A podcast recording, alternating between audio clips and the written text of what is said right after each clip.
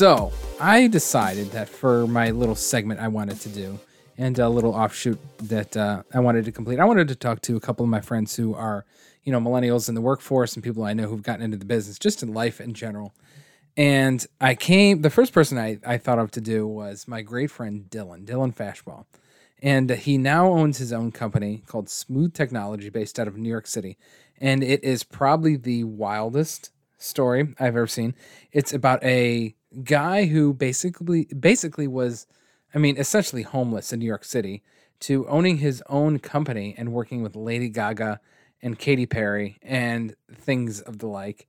And it's a great story that um you know, I kind of wanted to go down the original path and you know, get see what it was like millennials getting jobs and everything, but his was kind of a storied way around that and kind of how he broke the norm. But we also did touch upon, you know, what it is like for, you know, millennials to try to get jobs right now. And what are your thoughts about that? What was I want to see what your experience was like has been so far. Before we get into the huge thing with Dylan, the huge story, just give me a brief synopsis of what you think it's like and maybe we can compare that to see what you know what Dylan's doing. Well, first of all, I gotta say I'm excited to hear about your interview with Dylan because listen, you had me at Lady Gaga, obviously. that sold me. But um, two, you know, when I think of today's, you know, youngins as part of being that youngins, when it comes to jobs, you know, I think the big thing is, you know, how do you find a job that pays well? I think that's a mm-hmm. huge struggle for a lot of young people is they find jobs that, you know, hey, you have to have a master's degree, but it's ten dollars an hour. Or hey, right. you know, this is a full-time opportunity but it's 30k a year.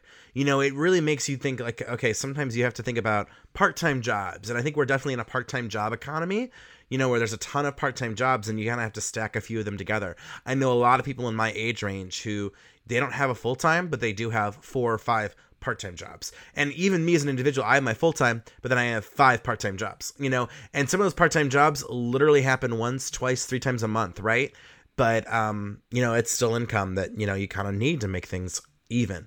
So and we've all been there. I've worked seven days a week before. Oh, I, mean, I, I still almost work seven days years, a week. Yeah, years on end. I worked seven days straight, multiple jobs. Mm-hmm. And so I think you know, there's like the, definitely. I think a lot of older people think of it like, oh, it's so easy, go out there and get a job. But the truth of it is that there's not a lot of full time jobs. You know, because employers right. don't want to pay health care, which is an, another story, but another reason why healthcare should be, you know, public, you know, go go through a government system. You know, a lot of employers they don't want to pay vacation, they don't want to pay these benefits. They make sure they hire people, okay, you can do 30 hours a week and still be considered a part-time employee. So, right. you know, and some might say, well, that's a good thing, some might say that's a bad thing. To me, it's like if you're working 40 hours a week, you should be able to be fine. No matter what 40 hours you do, I believe if you work 40 a week, you should not have to stress about living in this country but the truth is, there's people who have to work 70, 80 hours a week to support themselves and maybe their families, and it barely cuts even. You know, it's hard to save up money. Right.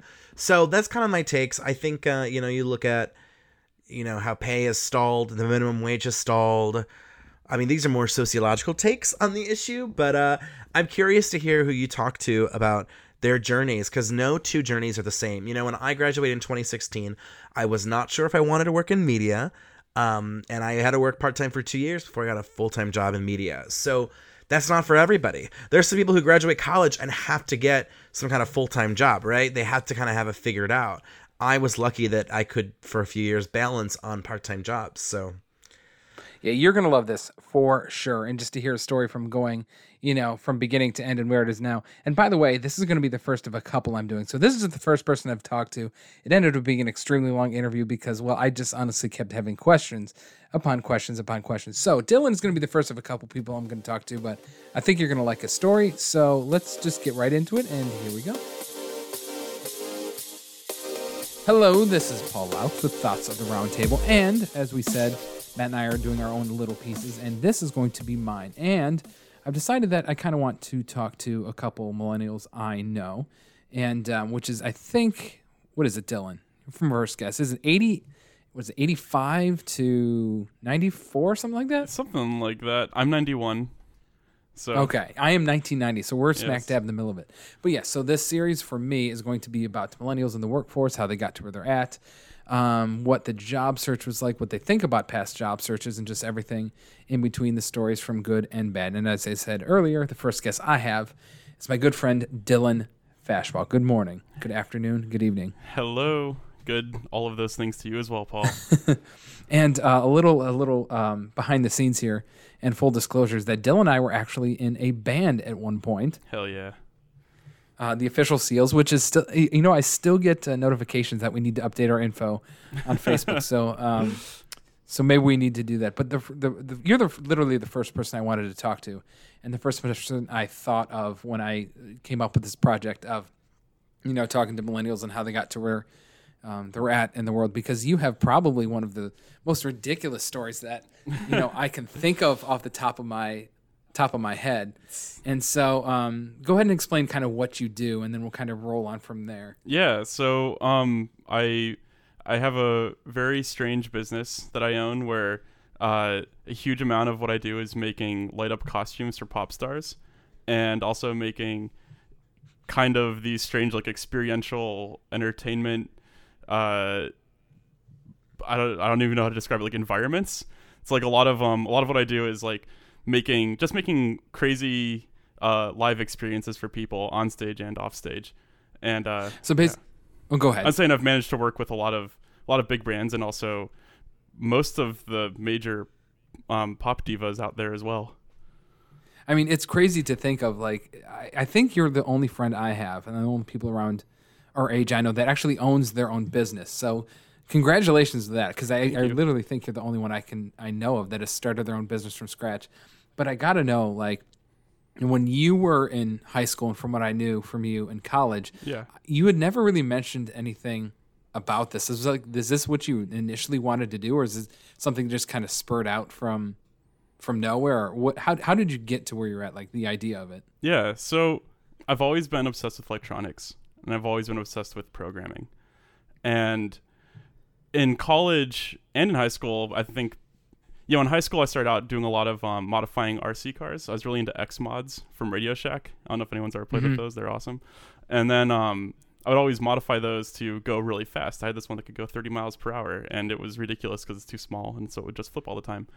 and uh, so, so I was into that stuff, and it kind of convinced me to switch from going to school for music, which is what I was originally going to go for. Um, You originally going to go for music? I was, yeah, I was going. Like what kind of uh, what kind of music? Like education or I wanted to do jazz guitar performance. really? yeah. Fun fact: I I also wanted to go to school for music education, and I left the school of music education because of how horrific the professor was, and I went to communications instead. And look where I'm at now. I'm in a basement Nice. recording with you. Hell yeah. it's the best place to be, man. yeah. I mean, yeah, I like after I talked to a lot of people in the music school at Akron and I pretty quickly decided that I didn't want to do it before I actually ended up going to college. Um So you went to the University of Akron. Did you yeah. plan on going there because of music, or was it like how did you pick that school? So honestly, I kind of decided to go there because it's where my friends from high school were going. You know, it was a uh, I I so there's a mixture of things. That was a big part of Because it. Because Akron's well known for engineering. I mean, they're a huge engineering school. Yeah. And I didn't necessarily want to do engineering at first. But then I kind of I realized that as much as I loved music, um, engineering was like what I actually did as my hobby like the other 50% of the time when I wasn't doing music. So Right. when I decided that I didn't want to go to music school, I decided to go for engineering school, and then Akron was actually the obvious choice at that point. Not the obvious choice for the music aspect, to be honest. So it was kind of No, it's really not. yeah. So it was funny. It was like I actually kind of ended up switching into a better a better environment for what I was into. So, so did you apply at Akron for the music school, or did you already know before you even went there that you were going for engineering? I applied for music, and then I applied for engineering before I got accepted for music. We know a lot of people I know, at least, who are in the music program, are also extremely good in like the sciences and STEM programs and things like that. I am not one of them. I was horrible with that kind of stuff, which is why I I was when I left the forcefully left the music program at the University of Akron. hmm I uh, I actually was going to go for history, but then I changed and I went to uh, broadcasting school and ended up on 88.1, as you know, Yeah. where I met Will, and then the whole saga continued of our of our band. Which, by the way, we just hit our 10 year anniversary. I don't know if you know that. So We happy old 10 year anniversary of our band. Wow, congratulations, us. we need to get back So, together. um, So, um, when you're in, in, so now you're in engineering school. This is where you're at. What Yeah. is the game plan from there on out? Do you have your own idea of a new business or your own business, or is it what is the what is the idea at that point? So I've always wanted to be able to be creative in whatever I do, and I found engineering to be actually wildly creative, because when you're when you're getting to make things, um, when you're designing something from the ground up, you're it's kind of everything is your decision, and you're it's it's kind of like to me, uh, writing a program is as creative as writing a song, and and that was actually one of the things that drew me heavily toward engineering. And I think that that drive for creativity kind of actually uh, made me more entrepreneurial. I honestly think that's that's I didn't necessarily dis- know that I wanted to start a business until probably like um, the third year or fourth year of college. But um, So you just wanted to engineer at that point, Yeah. some sort of engineering. I just wanted to create and design. That was really what I wanted Now, to what? do. I, I, I, I got to backtrack a little bit because I want to know something. Because I, I, I didn't even know this about you that you originally went to Akron for or wanted to go for music. What did your your parents and your family think of it? So Because I know, like, even when someone says, you know, my kid wants to go from to music school, I can only imagine what you know. I know what my parents said, but I don't know how yours reacted to that. Yeah. So my my mom is an artist, so she was actually pretty okay with it. But my dad Pretty okay. pretty okay with it. my dad actually went to Akron for music. And he was the one that drove me away from it. So he uh Is he? Re- was he really? yeah, yeah, he went to Akron for music and then he went back to school um like on GI Bill and stuff for for engineering and accounting and a bunch of, you know, all the other things that he actually does now. Um even though as So you know he still writes music all the time, but Yeah. But he wrote us a song, I think, if I don't, if I remember correctly. He did. He wrote us, I think, three songs actually. um, but yeah, he's he's a really good songwriter and really good musician. Musician, and I learned that um, I learned from him basically that uh, going to school for music was not the best way to get into actually playing music, and that I wanted to play It's music. true. And that's and that kind of him. He would he didn't have a problem if I had decided to go for that, but he was you know, he was kind of like the most direct primary resource that I could find that told me that I probably shouldn't and should actually follow my other passion, which was creating creating things, engineering. And to be honest, that was probably a good plan because you and I, obviously, we played music together for a few years, and man, there were some dark, dark times in that. Where I Oh, yeah. remember, I mean, broke. We were both broke. We had no idea what we were doing. Mm-hmm. Yeah. You know, people would fight us at clubs and everything. So I'm kind of glad that um, I think we're still banned from the outpost of, because of you. Yeah. If I'm not mistaken. Yeah, you know, sometimes you have to fight the promoter to get your money. But that's uh yeah, it's just the way it goes sometimes. Yeah. Yeah. So okay, so now you're you're halfway through engineering school, and you said that's about when you wanted to. You came up with the idea for the business. Is that when it kind of sparked? So I didn't necessarily come up with the idea for this business. I'd come up with the idea that I that I wanted to design things for people. So as you can see, like uh, I didn't necessarily know that I wanted to design things that light up and entertain people. This like on a live stage kind of thing. But I've always been obsessed with music, and I've always been obsessed with video games actually, and and like arcade games. And so I wanted to find some way to break into that realm. And and uh, I'd say that by about the third year of engineering, I'd started kind of learning how to create things, and I became, I think, pretty good at it. It was, is sort of, it was like my driving force through a lot of school. Like, even like in our senior, like my like senior design project that I did with uh with Brian and Will from our band. Um, you know, we made a brain a brain controlled guitar pedal. So it's kind of like that was like a you know just kind of a one of the many weird things that we had come up with that was just kind of mixing together creativity and uh, and uh, engineering. See, I'm not an engineer. I, I don't have that kind of mind.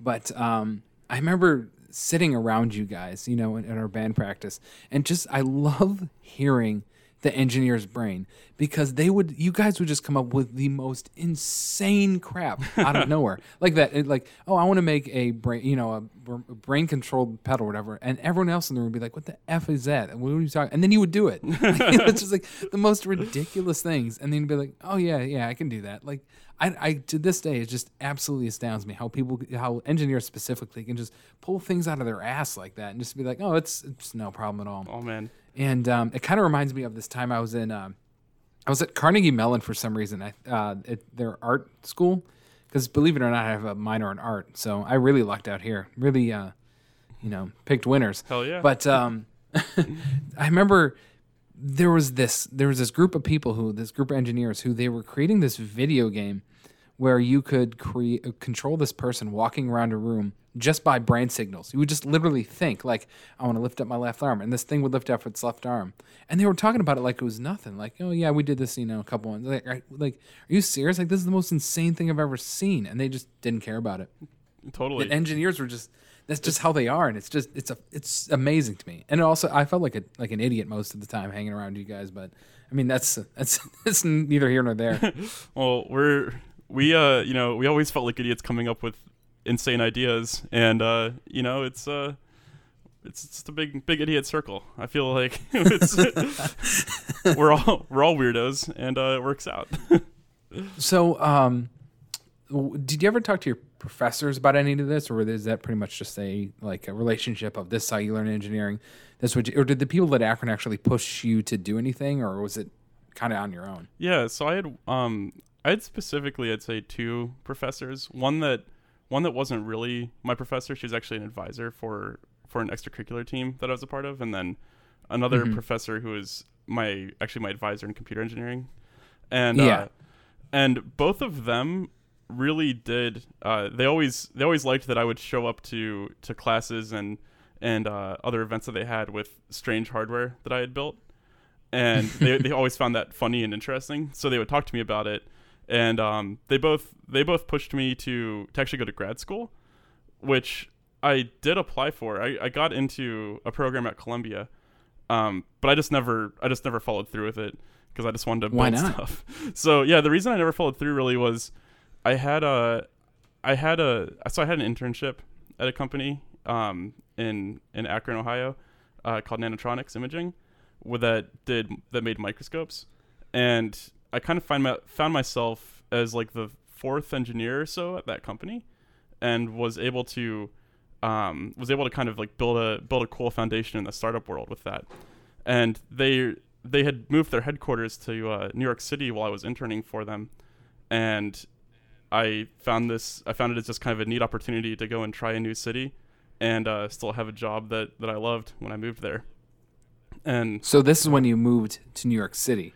right Because I knew you moved to New York City, but I don't. I didn't remember how you got there. So you actually went there because of the of the job, yeah exactly, yeah. So I made which drop then drops you in. You know, obviously New York City. It's a hub for pretty much everything business. So right I can only imagine where things sparked from there. Oh, absolutely. Yeah, New York. Honestly, moving to New York was one of the scariest decisions I ever made, and it made me completely broke for a long time. but it also was probably one of the best decisions because I was able to to do all to network with everyone who could help me get to the place where I could actually build a business. So what was that initial move there like? Like trying to find an apartment or things like that, or Yeah, you know, and could and the funny thing is, because you're how old when you moved to New York City? uh, 22.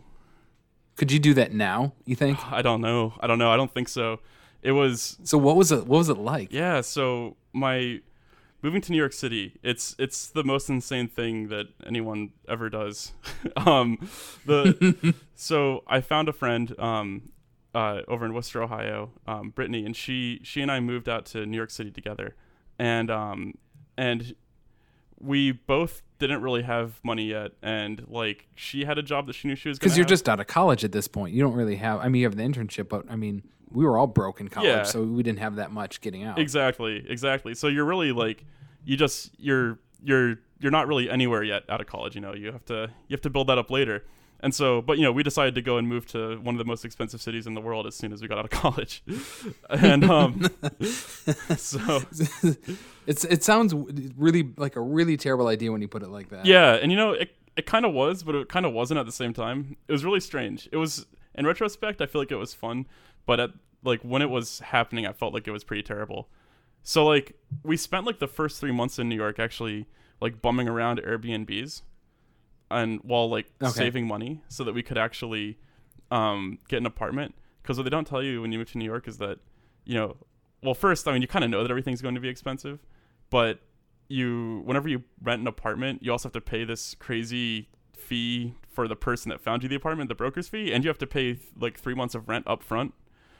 And when And that's anywhere. That's like a standard thing in New York City. totally standard and and you have to prove that the income that your income is like 40 times the rent Forty. i'm not even kidding it's ridiculous so that I mean, New York City's uh, rent is already insane. How are you going to get it prove that it's forty times? yeah and that that was the incredibly hard part we Hold on. So what is what what, what is a typical? I got to do some math here. What is a typical rent? so S- say a, standard.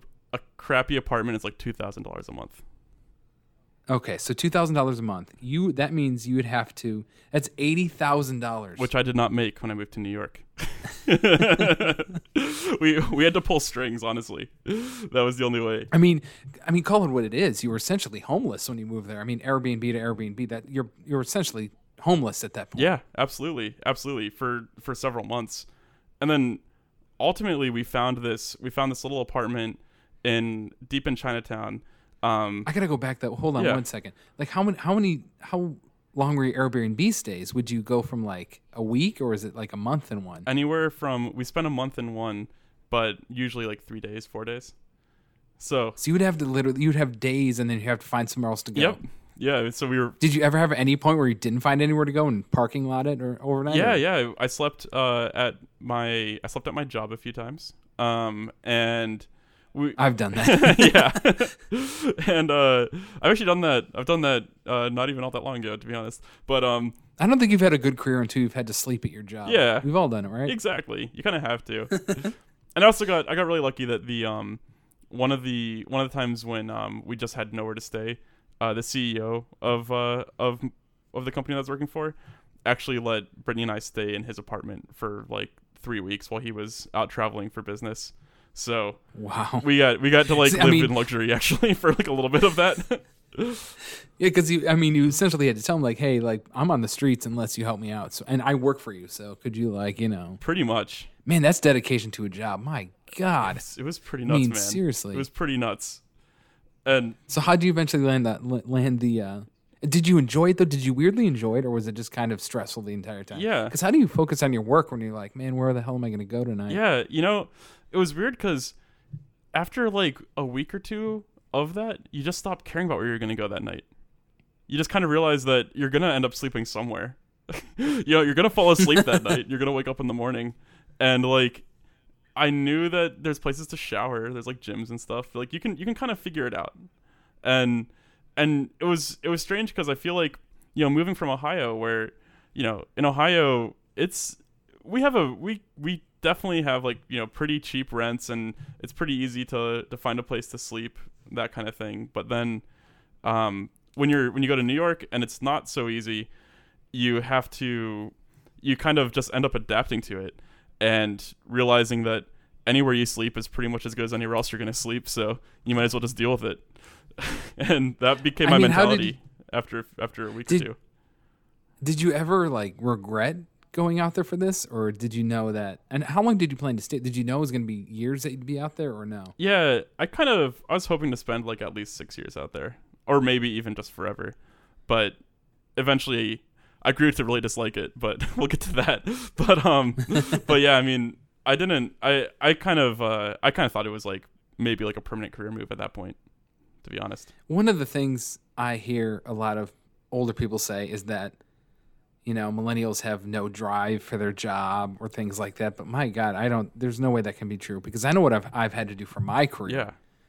in life, and I mean, just and it's not even half of what you've you've had to do. I mean, I've I've had to deal with you know borderline you know, muggings you know, in the middle of the night because I had to stay at my job, you know, overnight, and just broke the entire time. Yeah. And but I mean, I, I, that's one thing that always bothers me is when anybody says that millennials don't have drive. Oh, it's or, ridiculous. you know, they have it easy. It's like Yeah. we probably have one of the hardest times getting it, which is why I sparked this because someone had actually sent said something like to, that to me, and I was like, I know a bunch of people who are our age who are millennials that, and we get beat up for everything Gen Z does, and you know, and all that, but. I mean, there's so many stories like you included that it's just. I mean, we work your your butts off to get where you're at, and it kind of is passed over, and people don't really realize how hard it can be Yeah. Yeah. I feel like and what it's become. Because I don't know how many times I've heard people tell me, "It's like, why don't you just go and get a job? Why you just don't go and call them?" And that's a whole different thing that we can talk about later. totally. And I think that was one of the things that drove me nu- most nuts is when he says, "Why don't you just call them?" Like that's what you can do now. You just call people up and say, "Hey, I applied for your job. Can I have the job?" Like that's what the that like that's what you do nowadays. Right. You know. and it, it never works that way. You know, it's like yeah. No, I mean, I feel like like people like our age, people we went to school with, are the most driven people I've ever met. It's it's not it's not like the folks who are like older than us that are complaining about millennials the whole time. I feel like like the younger people that I've met are the ones that are willing to actually go all out and figure figure out how to how to make it. I mean, we've had to do things that like you wouldn't even imagine 20 years ago to do to get to get jobs. I mean, I don't know how many times. Oh, the, one of the worst ones. I will never forget this, my man. Never forget this. Yeah. I was um, just out of broadcasting school. And before I went to grad school, I actually went. Funny thing, I went to grad school and got my master's. I kid you not. I went to grad school because I couldn't afford my student loans, so I went there so I could defer them. I kid you not. That's why I went to grad school Wow. and I en- I ended up loving grad school. Yeah. So you know it was it turned out okay, but that's I mean my family told me it's like hey you know if you go to grad school you can defer your student loans. It's like good I can't afford them, and so so that's you know It's now I amazing. lost my train of thought. Where was it? Where was I going? But um, it's just so I ended up you know oh the the interview Yeah. God. So I was out of, I was before grad school and I was trying to find a job, and um, people I don't think people realize you know older people realize how sketchy some of these things can be Oh yeah. and how terrifying they can be. And I applied for this job that was like it was a communications manager at some company, and it looked real cool online and everything. So I was like, cool. So I applied online, and I got a call like an hour later, which should have, looking back, it should have been my first like red flag, like that something was like not not right, you know. And so, which is funny because you know it's you get a call back, but then there's something weird about that. But so I show up to this place, and I think it was oh god, I forget. I think it was like North Ridgeville or something, Ohio. Mm-hmm. And it's in this strip mall. This address he gave me, this strip mall. This guy called me. This is you know whatever. And I walk in, and this place is like it's like kind of like an office building, but it's not done. Like all the, it's like clearly under renovations. It's all under renovations. Like the carpet's torn up, drywall's off in some areas. There's lights hanging, you know, my from God. wires and stuff. And the only room that was done and finished was this guy's office. It was like a glass office. and so I walk in there, I'm like, man, this is weird. But I didn't, you know, I needed the job, so it was whatever. Yeah, totally. And so he he he calls me back to his to his office. And I'll never forget it. So I sit down in this chair, and this guy was one of these guys with these slick back hair, you know, the tight suits and everything. Mm-hmm. And so I sit down in the chair, and he tur shuts the door and locks it behind me. Oh my god, that's horrifying, dude. It was it was serious. I kid you not. I'll never forget the like. The, I felt my stomach drop because it was just, you know, shutting the doors, whatever. For one thing, you know, privacy. There's nobody else in here. I don't. Didn't even matter. Yeah. But he shut it and then like with a key, like a physical key, went and like locked it. I was like, oh my Jesus. god! And so it it turned out it was like this horrifically shady job. Like it was a pyramid scheme basically. And so the entire, I mean, I knew I didn't. From the moment he locked the door, I was like, I just got to get out of here. Like, I don't care what I say. I don't want this job, man. Um, it's not worth it. And so I said anything I could do to get out of it. And eventually, you know, it, it was it is, and he let me go. Obviously, and nothing happened. But man, like, can you? This this kind of crap was unheard of back in the day. But it, that that's just normal now. It's just this is what it is. Totally. You're scrounging. You know, and- I've had- and you just end up in the weirdest situations. I've had in- interviews like that. I had one time where I interviewed at a car dealership for a position for doing like um, their w- work on their websites or whatever. Yeah. and uh, the lady who was interviewing me legitimately could not read, could not read my resume. I had to read her my resume. Wow. Did she understand what you were saying? Yeah, she, yeah, she. Uh, it's just she just Couldn't read. Wow, that's incredible. It was just, and you know, it's it is what it is. You know, I don't want to make fun of you know difficulties Yeah. or anything, but it was just it threw me off guard when she told me that. I'm like, you know, it was Totally. just, it was wild. totally. But Oh um, nuts. okay, so enough of me. Back to you. So now you're in New York City with this internship. What what happens then? Yeah, so um so at that point that was when I moved to New York City was when I officially went full time. So it was right after graduation. And uh yeah, so you know, we bounced around Airbnbs, sleeping at the office, sleeping in the car, all that kind of good stuff for the first the first couple months just kind of figuring it out. And then um eventually we found this this little apartment in Chinatown. I'm not even kidding. It's it was like 190 or like 180 square feet um with somehow two bedrooms and a living room. That's like a kitchen. I know. Just just think about that. My my bedroom was six feet by eight feet. Brittany's bedroom was six feet by six feet. Um, our living room. Did it have a door in between you guys, or is it just like this is your corner, this is my corner? Yeah, we, we actually had a, we had walls and doors. It's like unbelievable how small. How? I, I know, right? It's they basically didn't exist. It was just like these really thin little walls with this like weird little like they they call this anyone from New York would know it's called a winged two bedroom. It's the worst, most insane apartment design anyone could ever hear of. But No, I'm assuming you couldn't even fit a bed in that, right? you you know i had a futon and it fit almost perfectly. And the the worst thing about that though is you actually couldn't move it without taking it apart and putting it back together. But you know in a weird way it kind of you know after you're living in a tiny a tiny space you kind of like end up getting used to it and sort of enjoying it. But at the same time i mean the bad side of that apartment though was it was uh it was completely full of cockroaches and uh Was it yeah really? and it cost like all of the money we were making at the time but Now I'm assuming like you guys, you didn't, you probably didn't have anything with you. Probably had like a bag of clothes, right? Like that was basically it. yeah pretty much and that was yeah like um i had a i had a cot like a like a camping cot and Mhm. um we set that up like in the in like the the living room um that didn't really exist and so like sometimes uh sometimes like one of us would sleep on like the cot and i slept on like a, a towel on the ground for a little while but eventually i did Oh i did get a futon and that futon was actually pretty awesome and Like a literal towel just draped on the floor. yeah, and you know the weird thing is, it's not the first time I had done that. I did that in Ohio too for some reason. Sometimes, I slept on a defi- inflated air mattress in college. I'll never forget that. It was covered in duct Oh, tape amazing. and everything. it's great. I feel like you know you have to have you have to have horrible sleeping situations. It's the it's the best way to to learn some drive, right? it's it's one of them. yeah. it kind of works out. But so you you spent your You said I'm sorry. You said you spent basically all your money just on the uh, rent alone. So what did you do for you know food or travel or anything, or is that basically just did not existent? Yeah, it was. Um, you know, this is a weird thing. You can actually eat cheap in New York. No tourist will ever tell you that. But if you live in Chinatown, you can you can actually find a lot of like really cheap food that is so much better than you'd ever expect it to be. So we actually, honestly, like, even if you only have a couple bucks, like, like a day or like a, a you know for for food or something, you can actually totally get by. It's it's a really it's really strange because when we lived when we were like um kind of jumping around different Airbnbs and stuff, we were we were in places where it was like harder to afford that kind of stuff. But then living in Chinatown, kind of everything everything came together. And in a weird way, I feel like that's where that's where my New York experience actually started and kind of turned around and became good. Even though I was living in a six by eight foot room in like a part of town that no one really ever went to. Like we were very deep into Chinatown, but it it started to work out around then.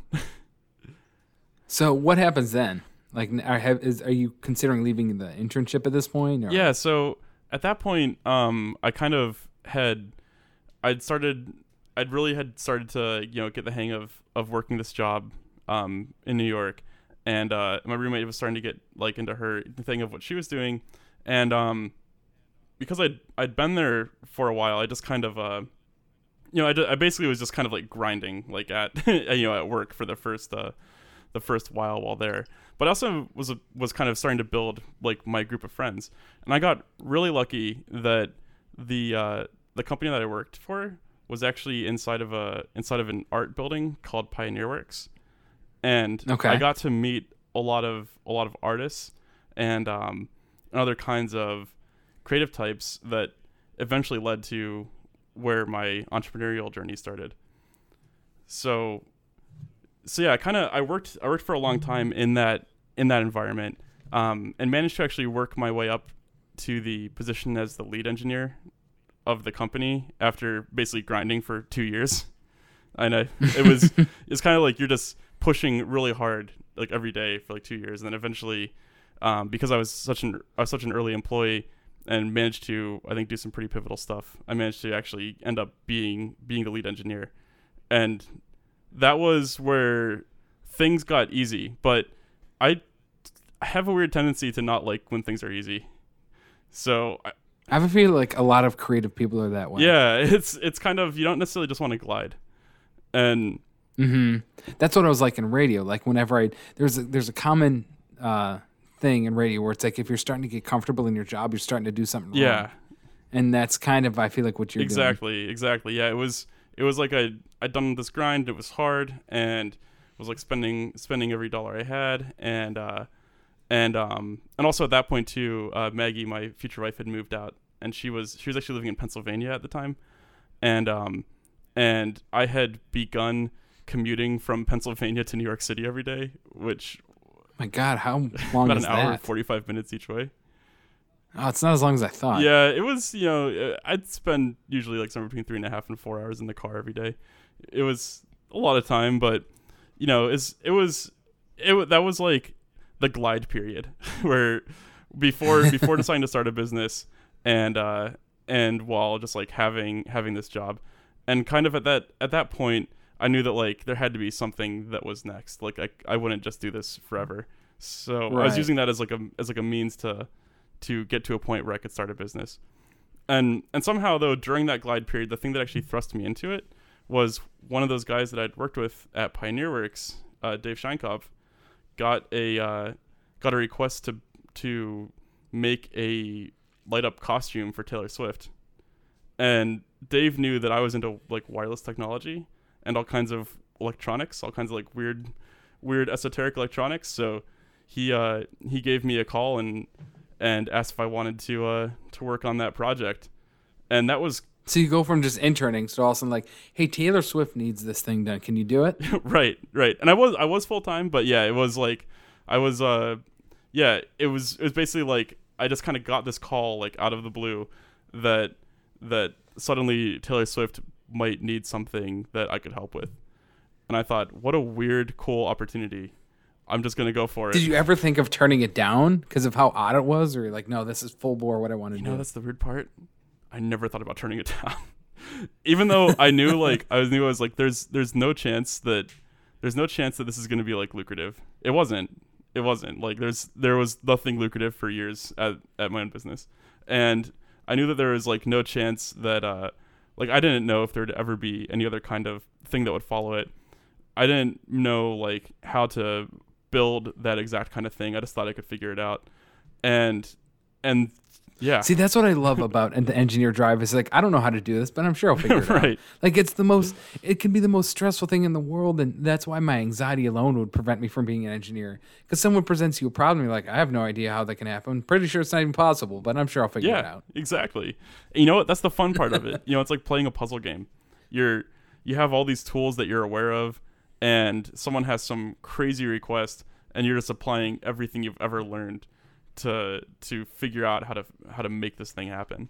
And and that's kind of what that where where that came into play. So it was like Dave Dave at Pioneer Works had given me a call, and then um, James DeVito, who's uh, the other uh, was the other early founder of Smooth Technology with me.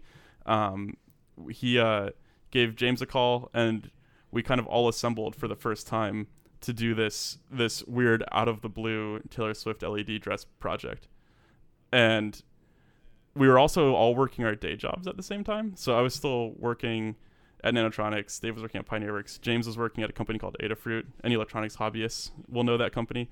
And um, and uh, we at night we were just working on on this dress, and I've never been more exhausted. So you're my life. basically working 24 hours a day. Yeah. point. It was it was crazy. Um, I've I think I think you told me one time about how you finished work.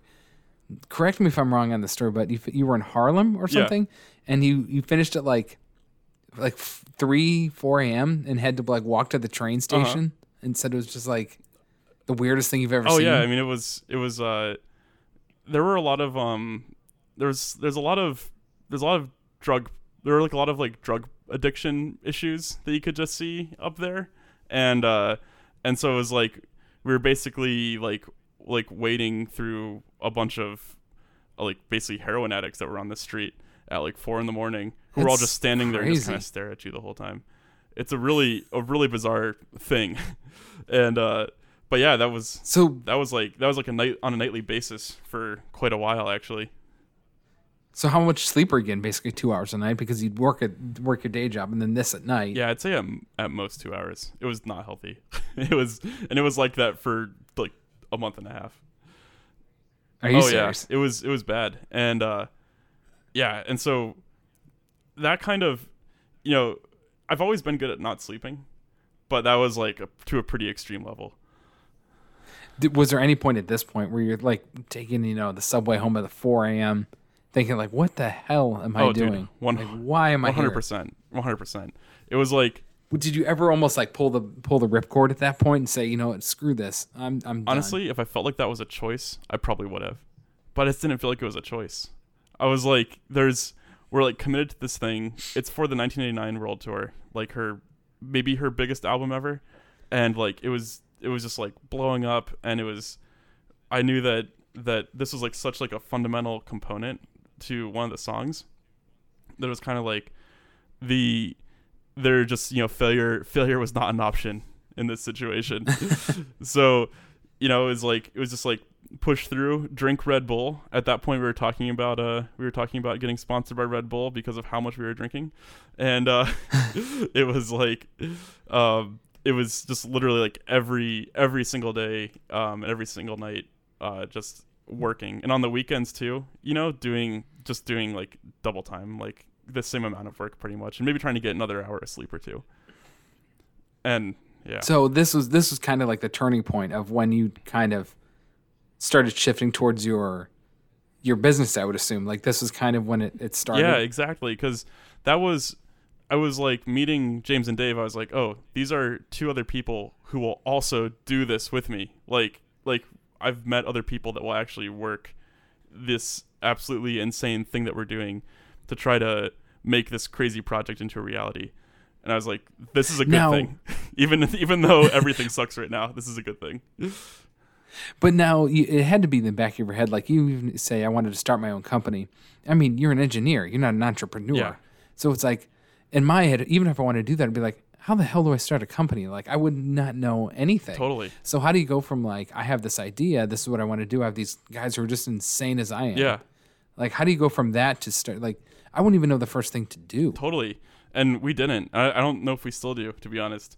It's uh it's like you know, we we came up with a with a name. Well James James had this name already actually, Smooth Technology. And then we we were like, cool, like that's what we'll call ourselves. And then and then we go from that to trying to figure out like, oh wait, how do you like make this into an entity that the government recognizes? And that's insane That isn't illegal. yeah like how do you how do you do this and and yeah it's like we're we ended up like like talking to like lawyers and that was before i knew how much lawyers cost and then dude lawyers are so expensive and so we were you know that's the job, man. That's got to be the job. I know have. man will white so he's doing. But yeah. It's uh, but it was like like talking to lawyers when like you're like start trying to like figure out how to you're like spending money like to like find like lawyers and like start a business like start like the legal side of the business and stuff while not having any idea what any of it means and like living out I can only savings. imagine like you going into you can going to a lawyer's office and say, "All right, I have this crazy idea. I want to do this, this, this, this, this. I want to do this. I want to, you know, work with this person." And they're probably like, "How do I make this a business?" And they're probably looking at you like, "What the heck are you talking about?" Like, you know, totally Because them, like, you're confused about how to start a business, but then on their end, they're like, they know how to start a business, but like, I have no idea what you're talking about. Yeah, Like, yeah. They're like, What do you mean? they're like, oh, like you're the clients you're gonna aim for are gonna be like these like five specific pop stars, or like you know, it's like it's like you wanna. It's Yeah, such a like, weird. Can you imagine walking to? It's like it's like I have one client. It's Taylor Swift. I'd be like, get get out of my face. What are you talking about? It's, well, your one client is Taylor Right. Swift. Like, what do you mean? Like, who who the hell starts their job, their their business, and their first client is Taylor Yeah. Swift? Like, who? Totally, dude. I don't know. I, it's it was the weirdest, luckiest moment ever that that job just fell in our laps. To be totally honest, and yeah. So so what happens then? Like, so you you eventually finish the the dress. I'm assuming. yeah, so we finish it. Um, working with designer uh, Ashley Levine. can you at all s- can you at all see this anywhere? Uh, the can you see the dress? Yeah, Yeah. yeah, it's it's um for how you get the girl in the 1989 1989 uh, Taylor Swift World Tour. You can you can find it all over the place. It's in the it's even in the calendar. If you uh in fact it's September, the the official Taylor Swift calendar uh September from like 2018 or something was the was that dress. in fact, the insane. dress is All right, I'm sorry to the interrupt. dress Go is in the. Country Music Hall of Fame as well. That's kind of another. Yeah. Are you serious? it's at the the Taylor Swift Learning This- Center. this- I think is what it's called. Man, do I feel small? My God, I haven't done anything with my life. Dude, I never expected this to actually like go anywhere. It was it was a weird thing, but it was really fun. but, but All right, yeah. so so what yeah, happens so now? we finish the dress and then you go to rehearsals because you have to put the dress on Taylor and you have to see if she likes it and you have to uh you have to How nervous, nerve wracking was that? Where it's like you spent literally, like, basically killed yourself making this. Almost literally killed yourself Yeah. making this.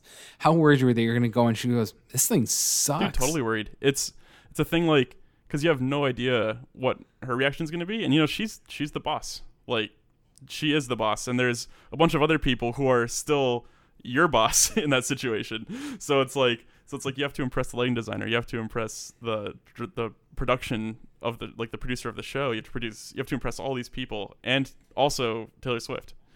And that was the goal was like get all these people to say that it's good and uh and basically make it make it exactly what they want and you know put our flavor into it so that we can have this really cool piece of art on stage and and that time you know that specific moment when you're actually at rehearsals was that was the time that was literally the most exhaustive I've ever been in my life because I didn't sleep. I took I took off my real job at that time.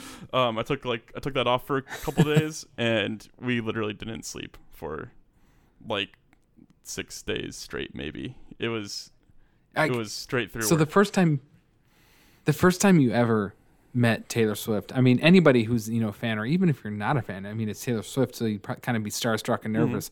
But you, I assume, you go was like, I don't care, like, just do you like this or not? Like, I'm so tired, like, I don't care. Do you want it? Do you want Yeah, it dude. not? Is that like kind of how it went? and you know so the the fashion designer we worked with was really the one that like presented it but i'm like standing there like vanna white presenting it like i'm also standing there just kind of like showing it off and You're in i'm the in the dress. dress now i wish no but uh yeah and and you know it's really weird i thought i'd be like utterly like starstruck and like it'd be hard to talk and stuff but i've learned about myself that that doesn't actually happen to me for some reason i i kind of th- you gotta kind of Yeah. put that out of your head because like I've been in radio for years, so I've talked to a couple, you know, well-known Yeah. people, and you just kind of like.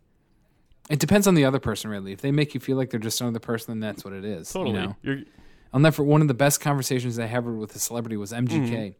and everyone was freaking out because you know it's MGK. Yeah. MGK. I'm. He, I was talking to about the chalet in Strongsville. Totally. Like that's, you know, it is what it is. dude, it's but- amazing. Exactly. It's like they're all just humans and they all just want to talk about normal stuff. In fact, if you just talk about normal stuff with them, I feel like they're more appreciative of that than you like fawning over them.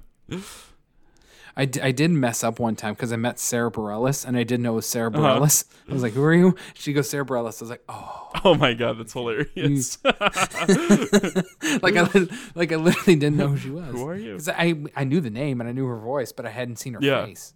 And so like this is Sara Bareilles. I'm like, oh, oh. yeah, that's too funny.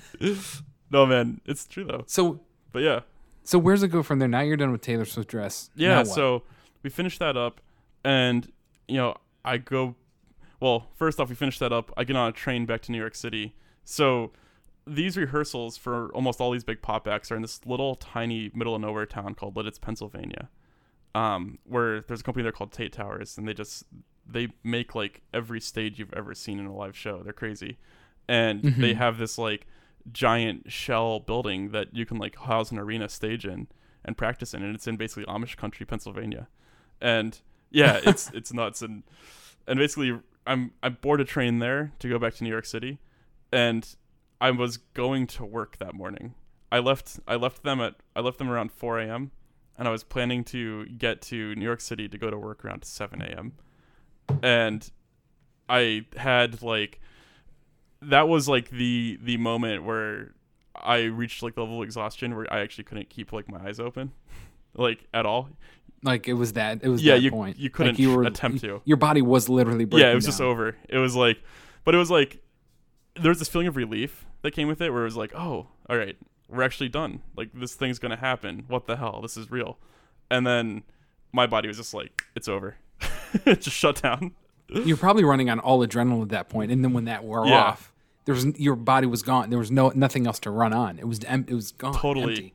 And man, I rode that commuter train all the way to Penn Station in New York, and I did not wake up for the from the middle of Pennsylvania to the middle of Penn Station, New York, on that whole journey. It was it was insane. How long of a journey I is think it was about three and a half hours or so. But like you know, I'm sitting next. People are sitting on the train. Like you, you go through Philly. People get on the train who are like commuting to like Princeton, and then people get on the train at Princeton going to New York and all this other stuff. And so you're like sitting next to people. People are like putting luggage over your head, and never ever responded to it. I was like, must have looked like a corpse to those people. But yeah, So, is is it is now the point when you've decided to start the company, or is it still kind of in the background? so it was it was getting there at this point i kind of you know i went back to like grinding at work and was like okay i now know that there's a thing that that i can work on that's pretty special and uh and i really enjoy even though it's like almost killed me and i decided that uh i decided at that point that you know i was just going to i was basically at that point working to make enough money to to like save up enough that I could actually like quit my job and be able to um, be able to focus on this thing full time. And so I did. I think I worked for about six more months, and then I quit. And then pretty much nothing came in. No, like had no projects for like a year. um, so you're basically unemployed yeah, for a year much. in New Oh, York yeah. City. What did you do for money? Um, I I did like little contract odd jobs here and there. Um, I I worked with uh I, I would try to find random companies to work with um because I was I was working with mostly James at that point. Um, James and Dave hadn't quit their full time jobs yet, so I was the first one. I was the first one to quit, and uh yeah I was just doing doing odd jobs everywhere I could to uh to make up for that income that I did not have, and in a in a weird way that was actually a really fun period of time because I got to work on the design of like all these different strange like industrial machines and also like websites and like databases and it was like a very a really weird time where I actually learned a lot. I learned how to do everything because I just like the only way to survive was to be able to do everything. So I had just had to learn everything. and so it was like I mean, you had no other choice. So it's like, you, did you ever take a project where they're like, "Can you do this?" You're like, "Yeah, sure," but you had like no idea how dude to do it. Dude, every it. single project absolutely absolutely yeah all right maybe not every single project but a lot of them were that way for sure because you know my, my background was like okay I, I had made an led dress with like wireless technology and programmed that system. And the other thing i had done was build build microscopes. So it was a pretty weird skill set you know? Anything else that you're doing outside of that you kind of had to make up. So, did you quit your job thinking there was work ahead, or did you just kind of jump off and and pray, and then it just didn't work yeah out? it was it was really jump off um and then it was it was definitely like a little bit of a leap of faith i kind of felt like i had i'd i'd had my uh i'd like done my time at that company and i just kind of wanted to explore so i figured i had this idea in my head where i was like i'd saved up enough that i could live for a few months and not not need a job for a few months but I needed uh Okay. but like and so if I absolutely utterly failed during those few months, I would just go figure out a way to get another job.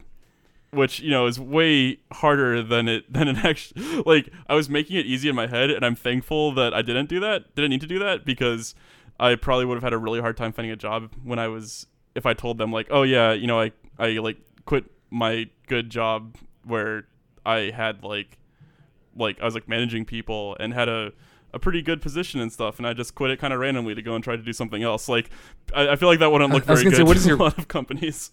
What, what does your family think at this point? It's like I quit my job. Don't worry, I'm going to be working at Taylor Swift.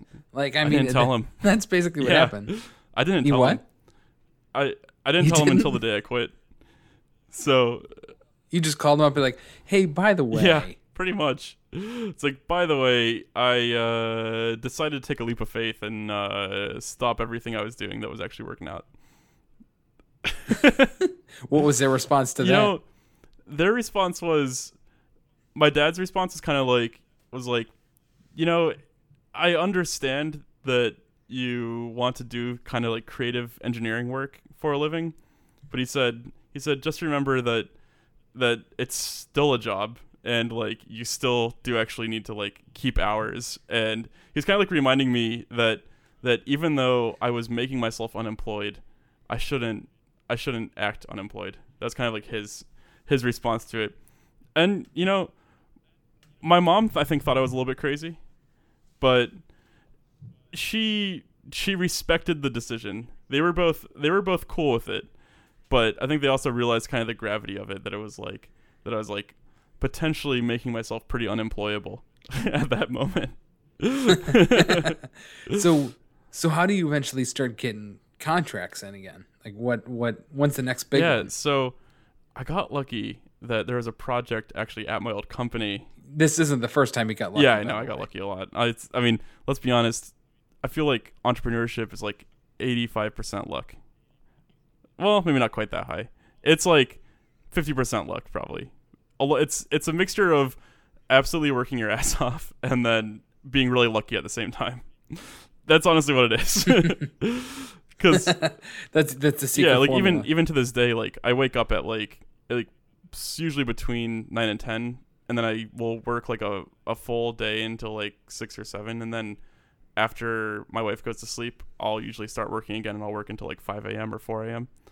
And that's just like that is my daily my like daily way of being. so even on the oh weekends. yeah, I mean on the I work every weekend. I'm honestly like it's I'm like pretty obsessed with what I do, so I just don't ever stop to be honest. If I'm like not if I'm not like actively spending time with with like other people, like if we're not if we're not hanging out or like I'm not like going out to eat or something, I am for sure working. I'm very obsessive about this stuff. what does your wife think Uh, of that? I think it, it, it definitely uh, it annoys her sometimes because she's like, you've been in your office for like 18 hours straight and you haven't slept, and and I'm here, but you know we get we get by. It definitely it's definitely a uh, it's definitely a real balance though. Like work life balance is not my strong suit. That's something that I'm trying Clearly. to learn all the time, but I'm not good at it. so what so what was the next big project though? Like when did the next thing really yeah so the you? next thing that that really rolled in was um you know after after struggling for a while on that um we started getting these little these little projects actually kind of um little like little projects that could just kind of like help float this uh this kind of new company that that um that we had made and at this point It's like the dam was yeah leaking. exactly and at this point james had kind of james had started to go full time as well and um and so we we made this like crazy uh like led infinity mirror octagon for um Was it an official company at this point? we had we actually did have an llc formed at that point so we'd we'd begun to be a company although we didn't know literally anything about how to run a company. We just had a name. You know the go- the government knew that we were called smooth technology. However we didn't know what it even meant to have a company. We were we were figuring that out.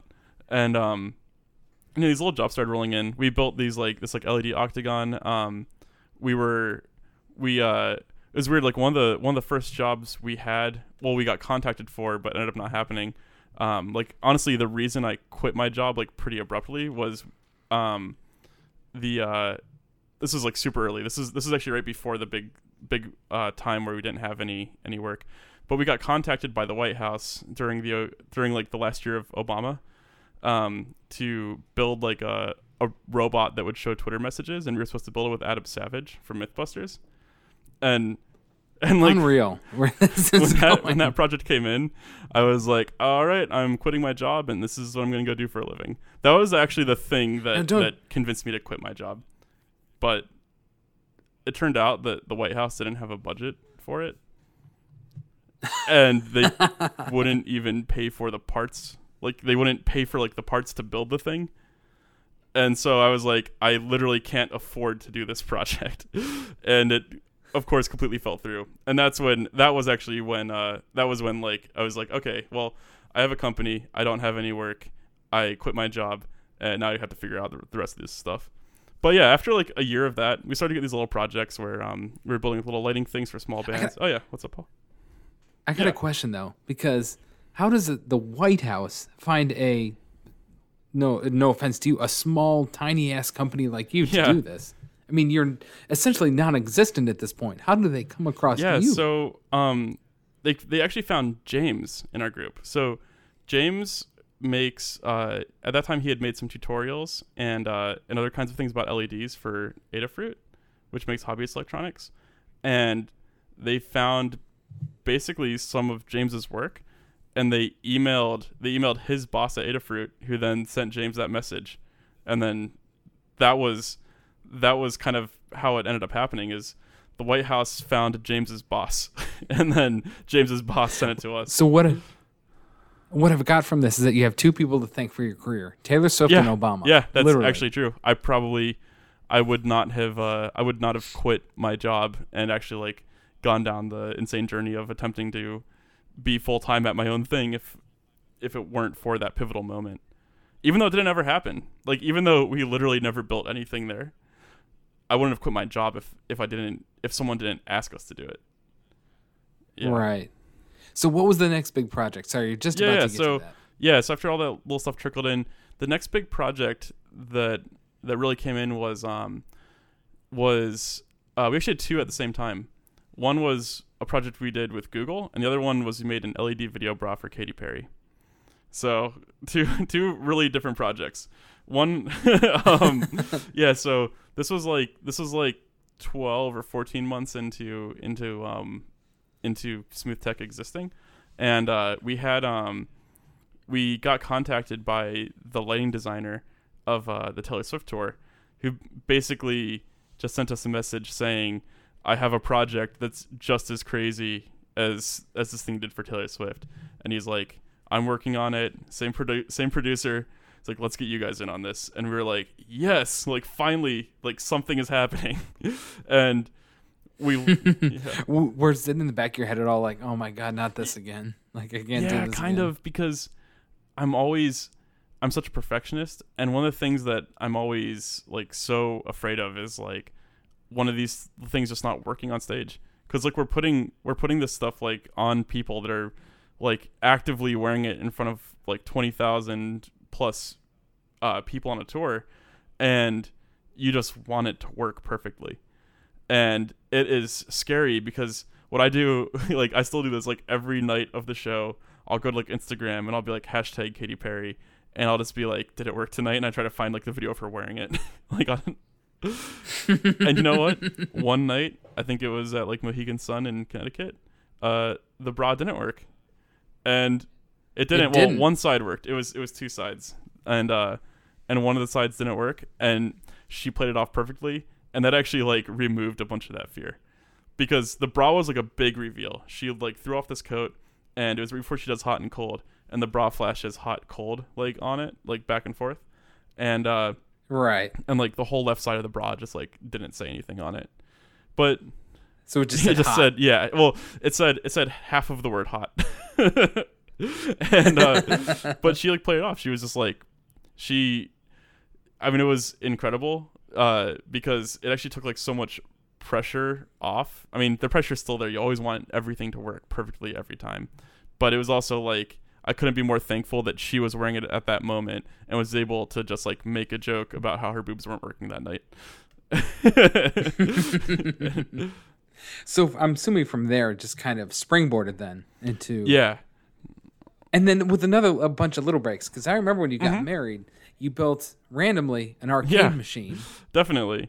for a card game, arcade game rather, for your wedding, and then that ended up on the Right, news. right. And so everything just kind of. This is when I, because uh, you know we've been friends for years, but this is when I even started to kind of notice that you, your kind of company was starting to get way bigger than even I realized it was. Yeah, yeah, and it was, you know, it was strange because like as we as we started doing more of these things, we started to get press and started to like take interviews and started to, um, like actually like be able to like Google my name and see something come up, and that was a whole a whole strange environment too. I mean, it's like by no means what like an actual famous person experiences, but at the same time, it's like it's like whoa, there's like a news article with my name on it from Billboard. That's crazy, and and that Another big yeah, and it's Sorry, like and that, and that kind of stuff kind of kept happening with projects and like um now we've found ourselves in Time magazine and and uh Elle and Vogue and uh InStyle and it's it's it's kind of it's kind of crazy. And Well, you recently worked on the VMAs that just yeah, happened, yeah, right? we made a um we made a LED face mask for Lady Gaga that she wore through her whole um her whole performance uh during uh she did like she did a bunch of the songs from her new Chromatica album. And uh we made an LED face mask that kind of mimics the art style like the sign the sinusoidal uh wave art style in Chromatica. And uh yeah she wore it for the whole performance. And it like we didn't actually know that she was to wear it for the whole performance. And it kind of like just blew our minds because she spent like 12 minutes on the VMAs on this like crazy like iconic night where she won like everything, and she was like wearing our mask during her big performance. But at the same time, nobody knows that's you that did it, right? I mean, it's people seeing it like it's just a mask. Nobody knows. Yeah, and it's it's strange, you know. That's that's one of the other weird parts. It's like when you always like want the credit, you always want people to like know that it's like, yeah, we did that, but you also have to figure out how to be tasteful about it. You know, you don't necessarily want like Lady Gaga to like go up to a microphone and be like, "Smooth technology made me a mask," but at the same Right. time, when people when people Google it later, you do want them to know, and and that's actually what Well, a lot of it's probably the people behind the scenes too. Like the people who put that together know Yeah. who made that, and that's probably ninety. Definitely, that's of like ninety percent of our business, but you know, you still you still want people just to know what you're doing, and One thing that I think everybody will know you for is, and you're going to know it the minute I say it, is Oh, the hat. The the Billy Porter hat. Absolutely. that was amazing. Now you said that wasn't that like just a side project that you guys kind of yeah, did it was something? a really it was a really quick project. We have um there's this amazing hat designer that we work with um named Sarah Sokol and she had she like had this concept for this like light shade hat and then we were like we came up with like the idea of like how it would open and stuff and it was just this crazy collaboration that happened over the course of like a couple days. And and then you know we just kind of made this little system where uh, Billy's stylist could basically walk behind him and press a button that would open his hat for him and press another button that would close it. So Billy could just stand there and like look awesome while the hat did its thing.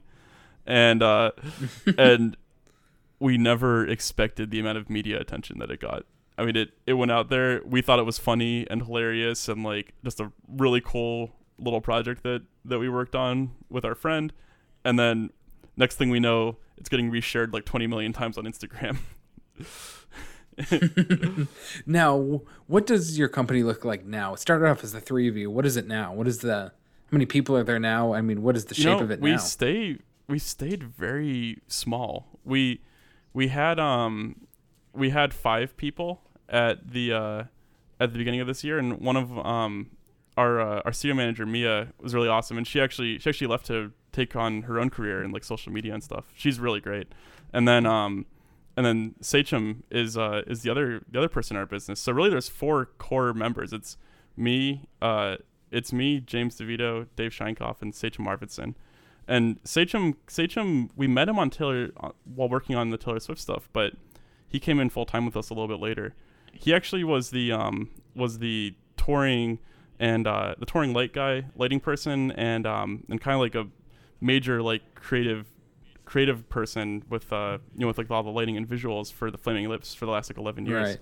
and so he um he's added so much, but basically like you know we keep this small team because we all work really well together, we design really well together, but you know when it comes to making some of these huge projects with a lot of a lot of fabrication, we we expand like massively.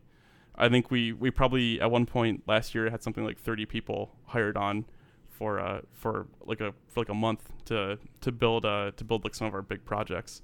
So we we kind of we kind of grow and shrink, but we kind of we keep our team to this just our main designers, like the main group of uh the core group of us that all that do a lot of the design and engineering because we're just we have a very good chemistry with each other. Now I got a question that you could probably answer pretty quickly because I assume I knew the answer.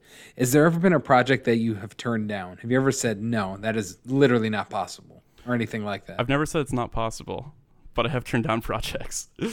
yeah, um, yeah, we've, you know, it's it's funny because when you're new, like when we were when we were young, we never turned down anything.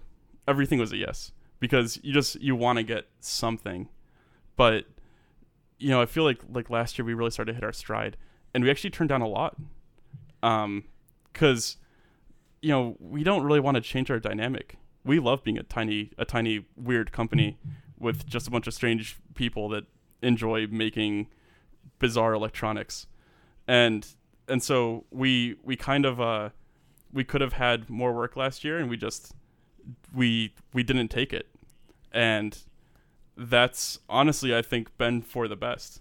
We we keep our workload how we like it, and uh, and it lets us put special attention and special creativity and you know kind of our full selves into every project. So there is one thing though that the kind of obvious question now that what's going on this year is how has COVID affected Oh, yeah. everything? Like what has it done to you guys? COVID is a nightmare. Honestly, it's it's bad for us. Uh, we've been able to like one thing that we're really lucky about is that with our tiny team, we are super agile, so we can we can kind of change what we do pretty rapidly if we need to. And you know, I'll say that that like last year, uh, last year at this time, like this far into the year, we were we we had already done tons of projects, like tons and tons of projects. And this year, we've probably done like four projects realistically. But that said, we did manage to kind of pivot into the medical industry briefly. Um, so like right when uh right when everything kind of shut down in March, um, we were like, oh my god, we work with live entertainment. Like we we work with with stage shows. We make experiences. Like Did you ever think it was all I mean, over? it felt like it might be. It definitely felt like it might be.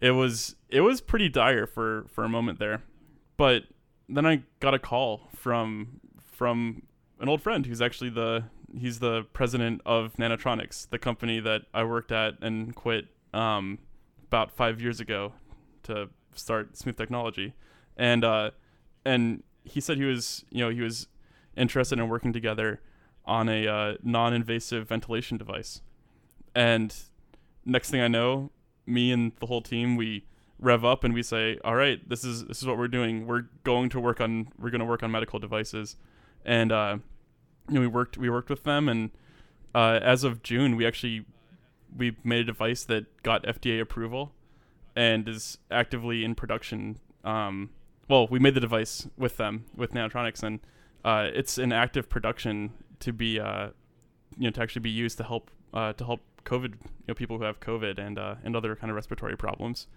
and and Unreal, man. Thanks, Seriously. man. It was it was crazy. It was a really a really really weird uh you know, this year has been extremely strange and it's it it definitely felt at points like like man, like I'm going to just have to uh figure out how to just survive for for the rest of the year. But then but then yeah, that that rolled in and then you know, as of about a month ago, I'd say the whole entertainment industry is starting to just accept that coronavirus is here. And so things are starting to happen. So what's the forecast like for you then? I mean, without these events, what are you going to yeah, do you now? know, we're going to work on things that are in the virtual space. So one one example is Lady Gaga's VMAs performance. That was a televised performance, and we can, and we're we're planning to keep working on those kinds of things, and um, and we also have uh, we also have a lot of ideas in the realm of um, of kind of uh, like different types of like toys and laying devices to help connect people while they're uh, while they're away from each other, and uh, and one thing that we're also doing, um, which is actually in the realm of experience, but uh, it kind of it predated COVID, and we've and hopefully we'll open sometime in the next couple of months. I mean, we'll we'll see. It's gonna be it's gonna definitely be after a COVID vaccine, I think. But uh, we're doing a um, we're kind of making working on this big. We're directing all of the uh, technology at a at a new art museum in Texas called Seismique, and that's Mhm. that's been a that's been a huge project. So it's kind of like for this year, we somehow we just we just skated by and somehow managed to survive by becoming a medical company for a few months. it's very strange. With FDA approval, which I assume that, ha- oh, that was probably the hardest part. Oh yeah, absolutely. approval. Yeah, it was uh, working with um, John from Nanotronics and just kind of, uh, you know, figuring out figuring out all the ways to engineer around all the all of the requirements of the FDA so that this thing could actually actually be used and help people. And that was yeah, it's definitely a hard part. It's they do not give away that approval easily. Well, that was very noble of you. It's honestly pretty amazing that you guys have Thanks, been able man. to do that. It's it's and it's been a really good time at the same time. It's you know even though it's a different kind of work than than what we're used to, uh, I love being able to to dip our toes into a whole different a whole different field, and you know right. it kind of just made sense this year. It was like it's like what I Right. felt was the like the right way for us to use our skills this year, all things considered. All right, so let's let's end on a uh, on a pretty happy note, you know, Yeah. the best we can. Because I know I was gonna ask you about you know your job searching experience and all that, but you never really had that. But what do you think? Like, what is your thoughts on the? Just real quick, just a couple minutes so we can wrap it up. Just the uh, your thoughts of today and what's it like, you know, getting a job for people nowadays and things like that. You're kind of self-made, Yeah. but I mean, what are your Um, thoughts? you know, yeah, I I personally got really I I I luckily was able to uh, make a business and kind of just follow my internship from college through. I feel like I, I took a lot of the easy way out earlier on, um, but finding that internship um, and finding and also just from a lot of my friends who are looking for jobs right now, it seems really hard, especially during COVID. Um, I mean, at this at this point in time, uh, just no one is hiring basically. So right. it's a real a problem. problem. Um, but you know, at the same time, I kind of have a feeling that once we have a vaccine and can kind of, um, you know, start to start to actually, uh, you know, learn to learn to live with coronavirus as we all as we all get vaccinated or you know do whatever kinds of um whatever kinds of uh uh you know social distancing and masking up and all that kind of all that kind of good stuff that we're all they're all doing already. I think that um I think that things are going to kind of round a corner because I think there's there's so much creativity and innovation that's happening in the home right now while everyone's unemployed that I I think that I think that there could be some kind of new little renaissance of uh you know of, of innovation that's that's just around the corner and I think that that could create a lot of That would be jobs. I think it would be it? fantastic. And honestly, I think it's there. I mean, I feel like COVID created this this whole uh this like in the like, the hacker community that I often like operate in. Um, everyone after after everyone lost their jobs from coronavirus, they uh they all started to work on medicine and all started to like make databases and contact tracers and all this kind of stuff. All this innovation occurred so rapidly. And it's like this kind of disaster seems to breed innovation. And I think that there could actually be some positive some positive things on the end of the end of this uh, coronavirus time period that might actually make job Well, if there's anybody easier. to uh, If there's anybody who knows how to pull something out of nothing, that's you. That is absolutely true. But uh, thank you for your time with this and uh, talking to me. I have a million more questions, but I don't have enough time today. so uh, maybe we'll talk to you again. You know, I'd like maybe you can uh, be on with the full show Awesome, with I'd me and to. Matt, and uh, you can uh, BS with us a little bit. I know you'd love that. But um, give your uh, company a little plug yeah. too. Um, so yeah, we're called uh, you know, look up Smooth Technology. Uh, Instagram is uh, smooth.technology. You can see all of our weird different inventions. You'll see everything from random LED LED dresses and masks that we make to things like pneumatic punching gloves and uh, chairs that'll make you bounce around with the remote control. We're we're always just looking to do the next weird Amazing. thing. So yeah, check us out. All right, and uh, yeah, like I said, we'll probably see on a on a podcasting feature. We'll have you on Yeah, because why not? be right? awesome. All right, Awesome. thank you. Thanks, Paul.